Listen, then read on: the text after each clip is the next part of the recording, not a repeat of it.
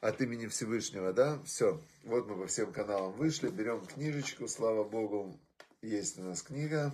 Сейчас уже, кстати, я даже в самолете летел. Писал, писал, сегодня уже девятая глава, в середине девятой главы. Коэлит, Экклезиаст. И я надеюсь, что с Божьей помощью скоро будет уже и Экклезиаст готов. И будем изучать вместе Мишли, Каэлит, Экклезиаст, набираться мудрости царя Соломона, великой мудрости великого царя. Значит, и будем выстраивать свою жизнь, выстраивать свою жизнь грамотно, хорошо, красиво, удобно. Будем минимизировать проблемы и максимизировать все позитивные полезные дела. Да. Всем привет, добрый день. Значит, э, в, в Америке у меня был, кстати, я провел один урок там Торы, такой лекцию большую, больше двух часов, и мы тоже, когда запись поставим, можно будет ее посмотреть, очень было интересно. Итак, значит, 16 глава, говорит царь Соломон, первый отрывок. Элиадам Мархе Лев. Для человека Марахот это как а, дороги, можно так сказать. Для человека дороги сердца, умешем, а от Бога мане лашон, от Бога ответ его языка. Значит, давайте разберемся. Вот есть человек, мы сегодня даже на эту тему в самолете с дочкой разговаривали, на тему свободы выбора. Вот есть свобода выбора или нет свободы выбора. И если посмотреть на вещи, ну, логически, да, то у человека есть свобода выбора. Ну, по логике, правильно? То есть мы, мы решаем, каждый для себя сам принимает решение, есть свобода выбора. На этом построена, в принципе, вся, вся Тора, да, что человек, у него есть свобода выбора даже пойти против Бога. С этого начинается Тора. Первый человек, Адам решен, он Бога не послушался и был изгнан из, из рая.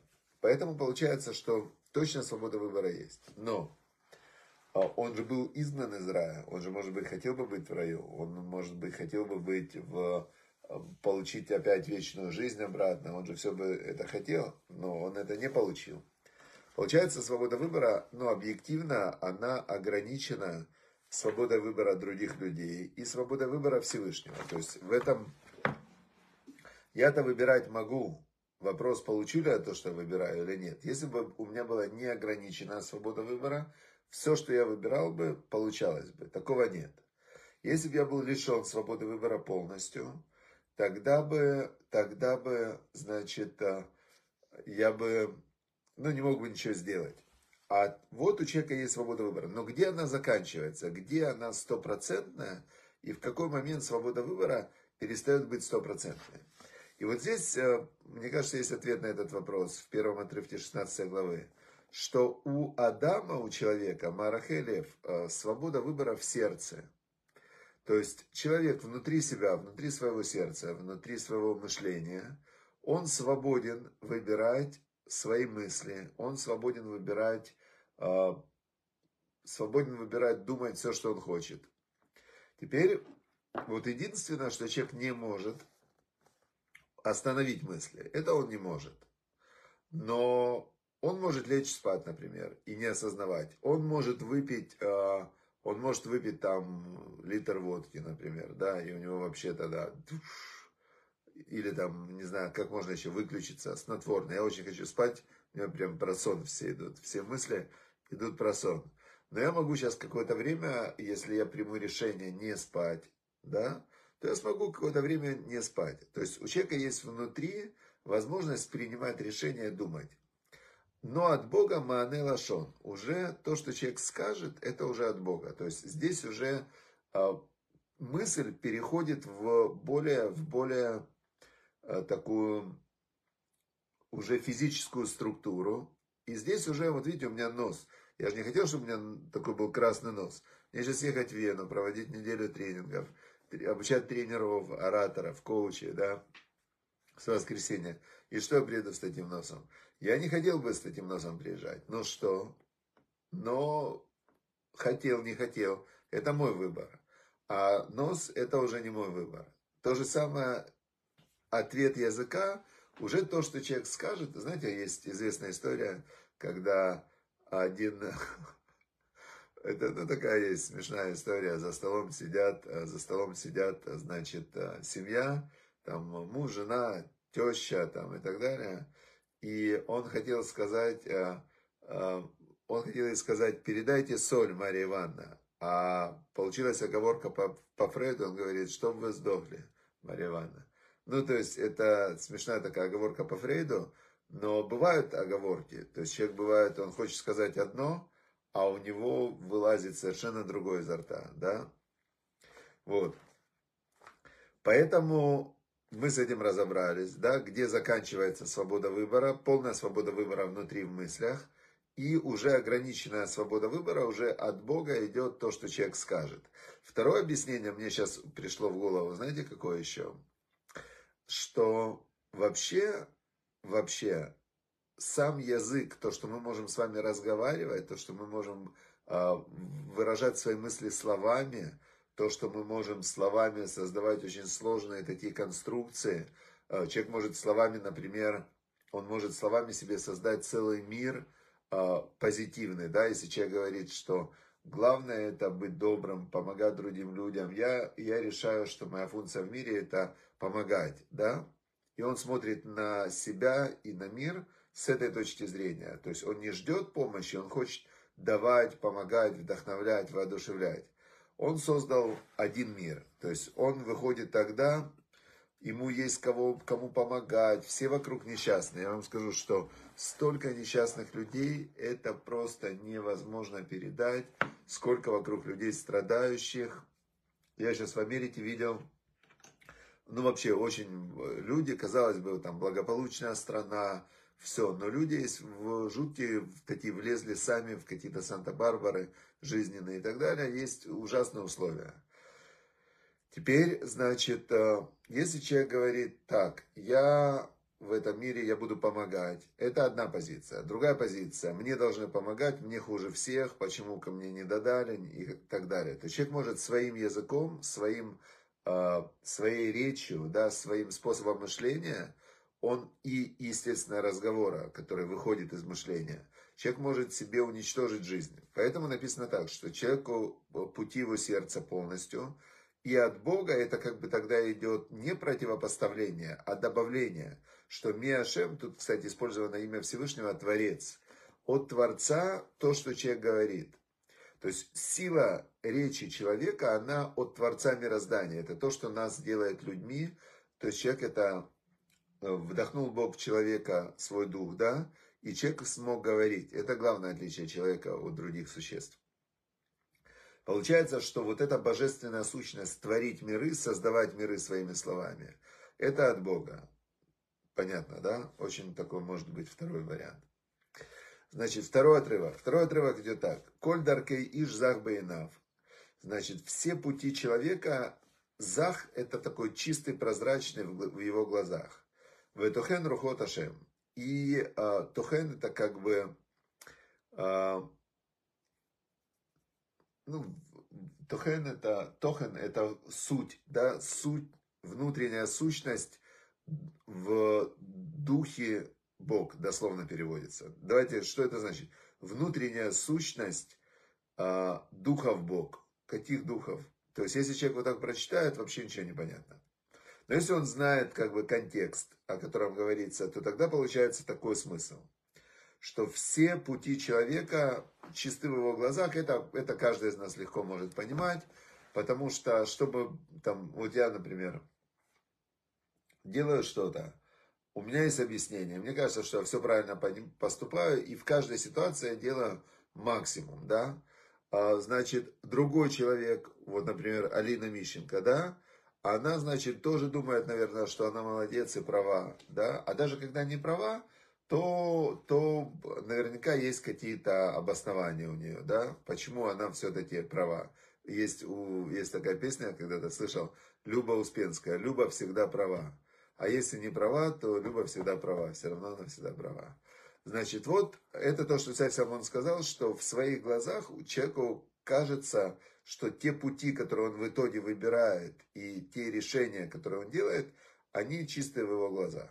Даже, даже если это человек преступник, даже если это человек, который, прям, там, не дай бог, всякие маньяки там, и так далее, они все все равно э, как-то свои действия оправдывают, их, э, их там родственники их действия могут оправдывать и так далее.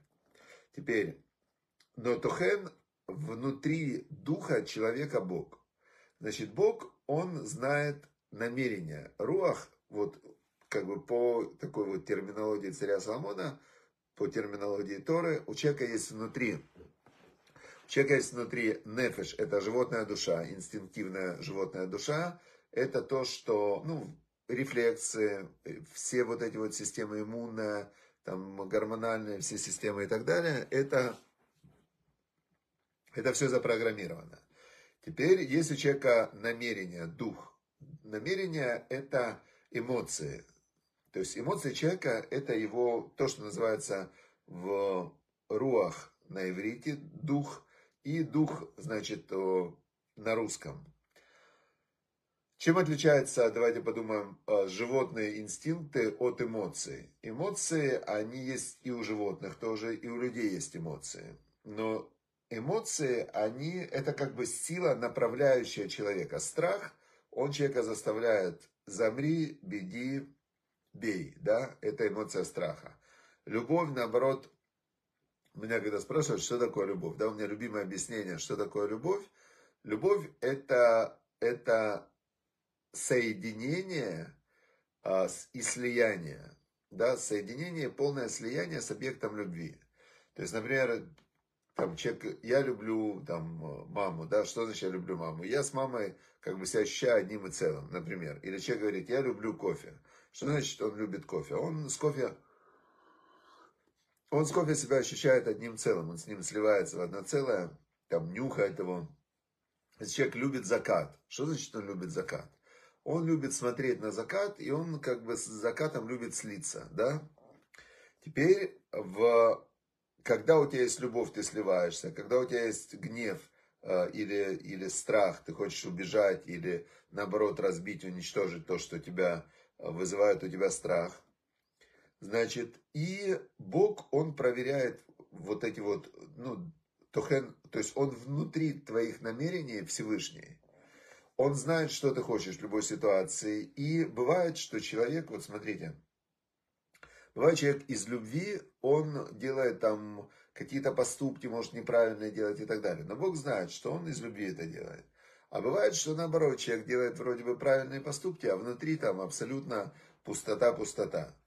Поэтому, значит, говорит нам царь Соломон, вот здесь он нам показывает второй, как бы, второй этаж, что сам человек, он может э, очень красиво объяснить себе какие-то вещи, э, там, я не могу, у меня нету сил, я, я не могу соблюдать заповеди, я не могу соблюдать шаббат. Все вот эти вот не могу, они все, э, значит, могут как рухнуть, да, как иллюзия, Потому что Всевышний знает намерение. Если бы ты хотел, ты бы делал. То есть ты по-настоящему не, не можешь, ты не хочешь. А, понятно, да? Хорошо. Значит, третий отрывок. Третий отрывок очень полезный нам такой отрывок, такой жизненный совет. Жизненный совет. Значит, голь эляшем маасейха. А, голь это от слова галь, это как волна. Положи на Бога твои дела, ваикану шаватейха, и установятся все твои мысли. Значит, э, мы тут пришли к третьему этажу незаметно, да, то есть есть у человека его мысли, то есть мы выяснили, что мысли от э, полностью мысли человека, они его свобода выбора внутри головы. И тоже над этим нужно очень работать. То есть, когда человек это осознает, он начинает осознавать свои мысли, и он начинает этими мыслями управлять. Потому что если ты не осознаешь, что у тебя полная свобода мыслей, полная свобода выбора мысли, то тебе кажется, что мысли твои вынужденные. Но по факту, если ты осознаешь, что мысли это всего лишь наборы разных слов, которые, которые не имеют вообще никакой сущностной силы, да, то есть любая, любая мысль это не более чем набор расставленных слов – которые можно чуть по-другому расставить. И когда ты понимаешь, что мысли – это твоя единственная и стопроцентная свобода выбора, и ты можешь тогда их переставлять, эти слова, в каком-то порядке, то наступает очень большая внутренняя свобода. То есть это сама вот эта вот информация и знание о том, что мысли это твоя стопроцентная ответственность, и даже Всевышний не вмешивается в твои мысли, это уже много дает. Второй этаж, слова. Слова это то, что ты уже произносишь. Помните, была такая народная мудрость, слово не воробей, вылетит не поймаешь. А, значит, я сразу вспоминаю, вот как интересно, слова же они не воробьи. Я когда-то слышал там целую рассуждение на тему, что слово и не, и не воробей, оно и не волк, оно... То есть вообще какая-то странная мудрость, слово не воробей, вылететь не поймаешь. Это же очевидность, это такой, ну, такая очевидная вещь, что слово не воробей, да, зачем об этом говорить. Но, в принципе, если с этой точки зрения рассмотреть любую фразу, то любая фраза, она как бы превращается в то, чем она и является на самом деле. Любая фраза – это набор слов. И работа не волк. Понятно, что она не волк. И в лес она не убежит, работа. Но очевидно, что она и не волк, и не медведь, и никуда она бегать не умеет, работа. То есть все фразы, все слова, все мысли, а, включая там какие-то великие произведения литературы, Пушкин, этот, Лермонтов, да, а, все они все равно не более чем наборы слов. Что получается? Значит, а, когда ты начинаешь говорить, то это уже слово, оно, оно становится не только твое. Когда ты говоришь вслух, у тебя, во-первых, у тебя включается уже весь э, такой физический мир, да, чтобы слово вышло, нужно, чтобы сработало тело. Во-вторых, слово, которое уже вышло из твоего рта и вошло в голову другому человеку, оно уже у другого человека а, у другого человека, да, оно внутри произвело изменения. И это, это уже слово, оно начало менять мир. То есть это уже, знаете, как есть на, на арамейском языке, есть такое выражение, которое знают практически все дети, ну, русскоязычные дети точно, моего поколения. А помните, у нас было такое выражение от старика Хадабыча? Абра-кадабра. Абра-кадабра. Абра – это эбра, как бара – это сотворил из ничего. Берешит бара элоким. Вначале Бог сотворил небо и землю. В первом лице будущее время абра – это я сотворю. Кедабра. Ледабер – это говорить. Кедабер – как скажу. То есть абра-кадабра – это дословный перевод. Сотворю словом. Сотворю, как скажу. Теперь, значит, получается, что каждый из нас, когда говорит вот эти слова, сотворю, как говорит какие-то слова, оно уже оп, и оно уже производит изменения в мышлении других людей. Причем эти изменения могут быть иногда необратимые изменения, потому что если человек серьезно относится к словам и не хочет их менять, он все сказал, сказал, проехали, отвечать надо за слова. Да я в гневе сказал, да я так не думаю, да миллион раз говорил по-другому. Нет, не считается. Все сказал, точка. Я запомнил, я буду считать, что это сказано, оно вот все. Сказано, а, написано пером, не вырубишь топором. Что это не вырубишь топором? Можно, все, что написано пером, можно сжечь, например, да. Ну, в общем, люди любят верить в какие-то поговорки.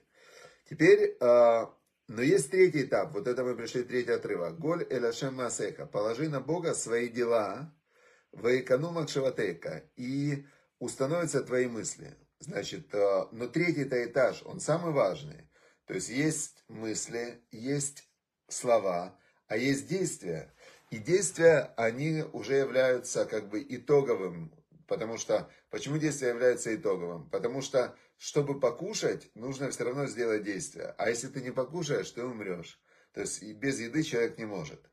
И мы, так как Бог поместил почему-то по своему замыслу человека в этот мир, в этот мир э, действий, да, это так и называется, мир действий, лама асия, мы живем в мире действий, то итоговым, итогом как бы всех, э, всех размышлений и всех слов является какое-то действие. Без действия мира не существует. Теперь говорит нам царь Соломон, Начни с конца. Положи на Бога свои дела. Скажи, дела я буду делать только, которые Бог заповедовал. И Он мне даст в этом успех. Как говорят люди, которые, которые строят свою жизнь по Торе. Они говорят, Боизраташем с Божьей помощью. Значит, Бог мне поможет. Почему-то они уверены, что Бог должен им помочь в их делах. Но как можно быть уверенным, что Бог мне поможет? Если я делаю волю Всевышнего, я могу быть уверенным, что Бог мне поможет. То есть, э, если, например, там человек хочет конкретно выполнить заповедь, он может сказать, Безрат Ашем, положить на Бога свои дела.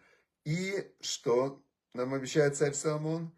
И у тебя установятся твои мысли. Тогда твои мысли тебя приведут туда, куда надо. В этом случае Всевышний вмешивается в дела, в мысли. Потому что твое как бы действие, которое ты спланируешь сделать, и которое ты намереваешься сделать, и которое ты делаешь, это действие. Да? Бывают же заповеди длинные.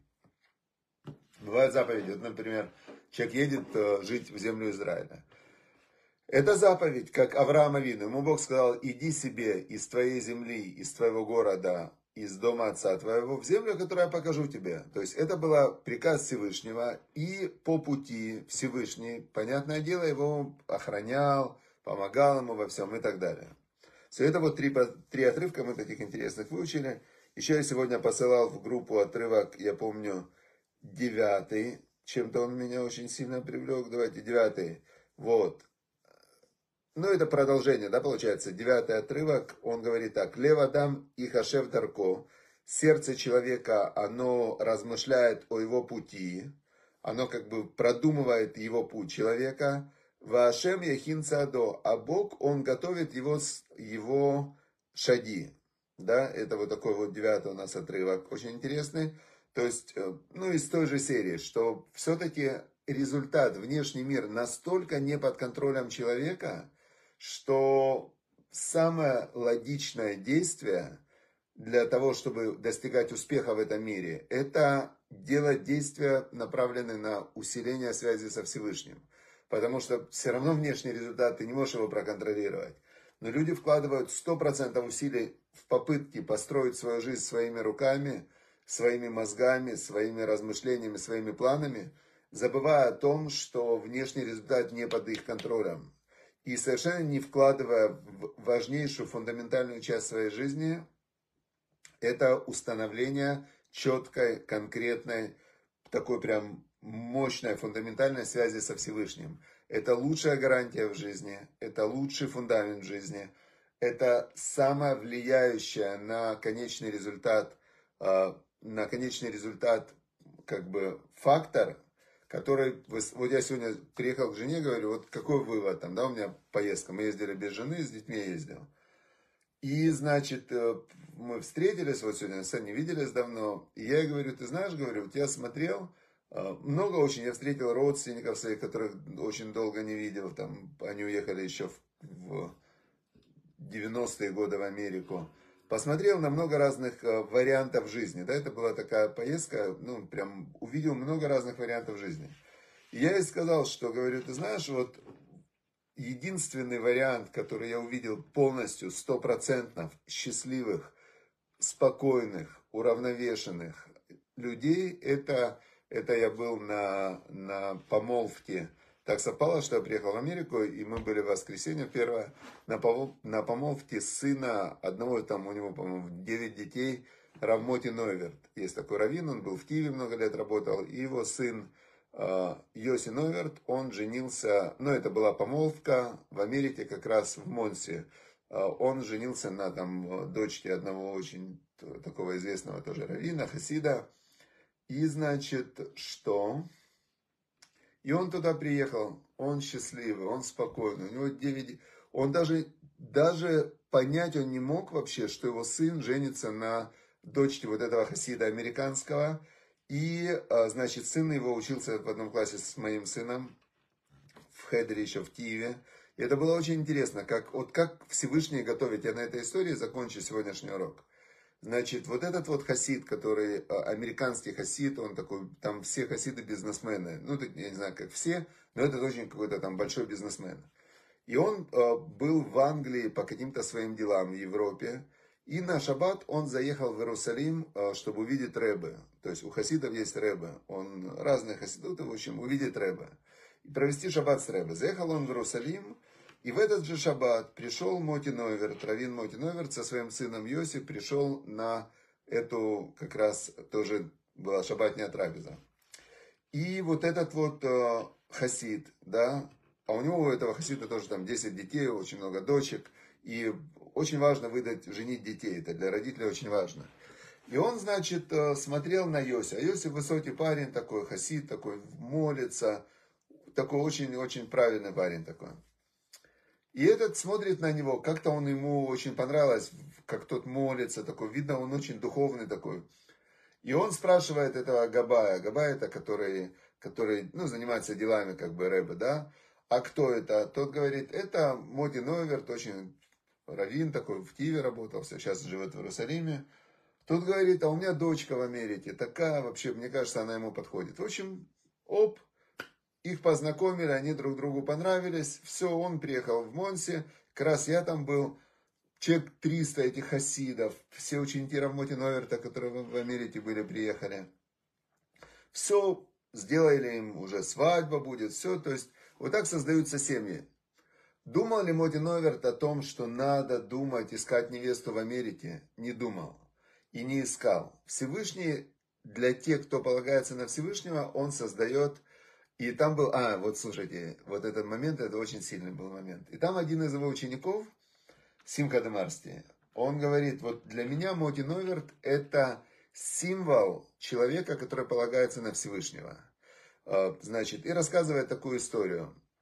А, когда они с девятью детьми из Киева переезжали в Израиль, представляете, переехать, они жили лет 10-15, они жили в Киеве, и вот они со всей семьей переезжают в Киев, из Киева переезжают в Израиль, причем э, закончилось финансирование, он просто такой преподаватель Торы, раввин, то есть не бизнесмен, не очень богатый, значит, и ну, жил на зарплату, и тут ему перестали платить зарплату, и вот они переезжают, 9 детей, там, все, и вот они в аэропорту, и Моди номер э, говорит, спрашивает жену, где, а где наши паспорта? А у нее была сумка с паспортами. Она говорит, я отдала там кому-то из детей. Его спрашивают, где? Он говорит, а я положил на ящик, на коробку. А где? Ну, нету. И вот они стоят уже перед э, самолетами в аэропорту. Нету сумки. И Симхат Марси говорит, Моди Новерт, он был абсолютно спокойный. То есть, он был такой же спокойный, как если бы вот сидел за столом там и просил, дайте чашку чая. Он говорит, ну, значит, на то воля Всевышняя. Значит, говорит, э, значит, нету паспортов. Все. И он такой спокойный, значит, веселый, радостный, ни, вообще ни грамма у него не было какого-то там стресса, волнения и так далее. Веселый, радостный, потому что он уверен во Всевышнем. Положи на Бога свои дела, и Бог выправит твои мысли. Кто-то спрыгнул в машину, доехал до дома, нашел эту сумку, в общем, нашлись паспорта, все было хорошо. Но для Моти Новерта, для него и так было хорошо, и так. И я увидел, что по-настоящему счастливая жизнь возможна только в одном случае. Если человек сто процентов соединен со Всевышним, если он выстраивает свою жизнь по проверенной, продуманной системе, которая называется Тора, где регламентировано и продумано каждое действие проверено. Знаете как? Пишут там на магазине или там психологическая система. Создана НЛП в 1975 году это панацея, там, гештальтерапия, создана в 1970 году, гешталь, это панацея. Ну, там, старый психоанализ создан там в 1930 году. Это вообще все не панацея, это с 1930 года прошло всего 100 лет, еще 100 не прошло. Тора существует 3335 лет, и все существование еврейского народа, выживаемость, э, невероятная вот эта сила и так далее, все это следствие только Торы. Нет никаких других причин, почему есть Нобелевские лауреаты или там какие-то э, ну, другие свершения, которые приписывают еврейскому народу. Единственная, единственная сила, которая есть, это Тора, которая доступна для каждого. Все, мы с вами изучаем Тору. И с Божьей помощью, чтобы в заслугу стремления, чтобы, главное, чтобы было стремление – присоединиться ко Всевышнему и выполнять Его волю, чтобы мы удостоились построить веселую, добрую, счастливую, благополучную, здоровую, приятную жизнь, в которой не будет страдания и в которой будет очень много такой приятного, приятного, доброго служения Всевышнему. Все, всем удачи, успехов, с Божьей помощью. Завтра уже приду больше в европейское состояние. И, значит, в 10 утра завтра встречаемся. Все, счастливо. До завтра.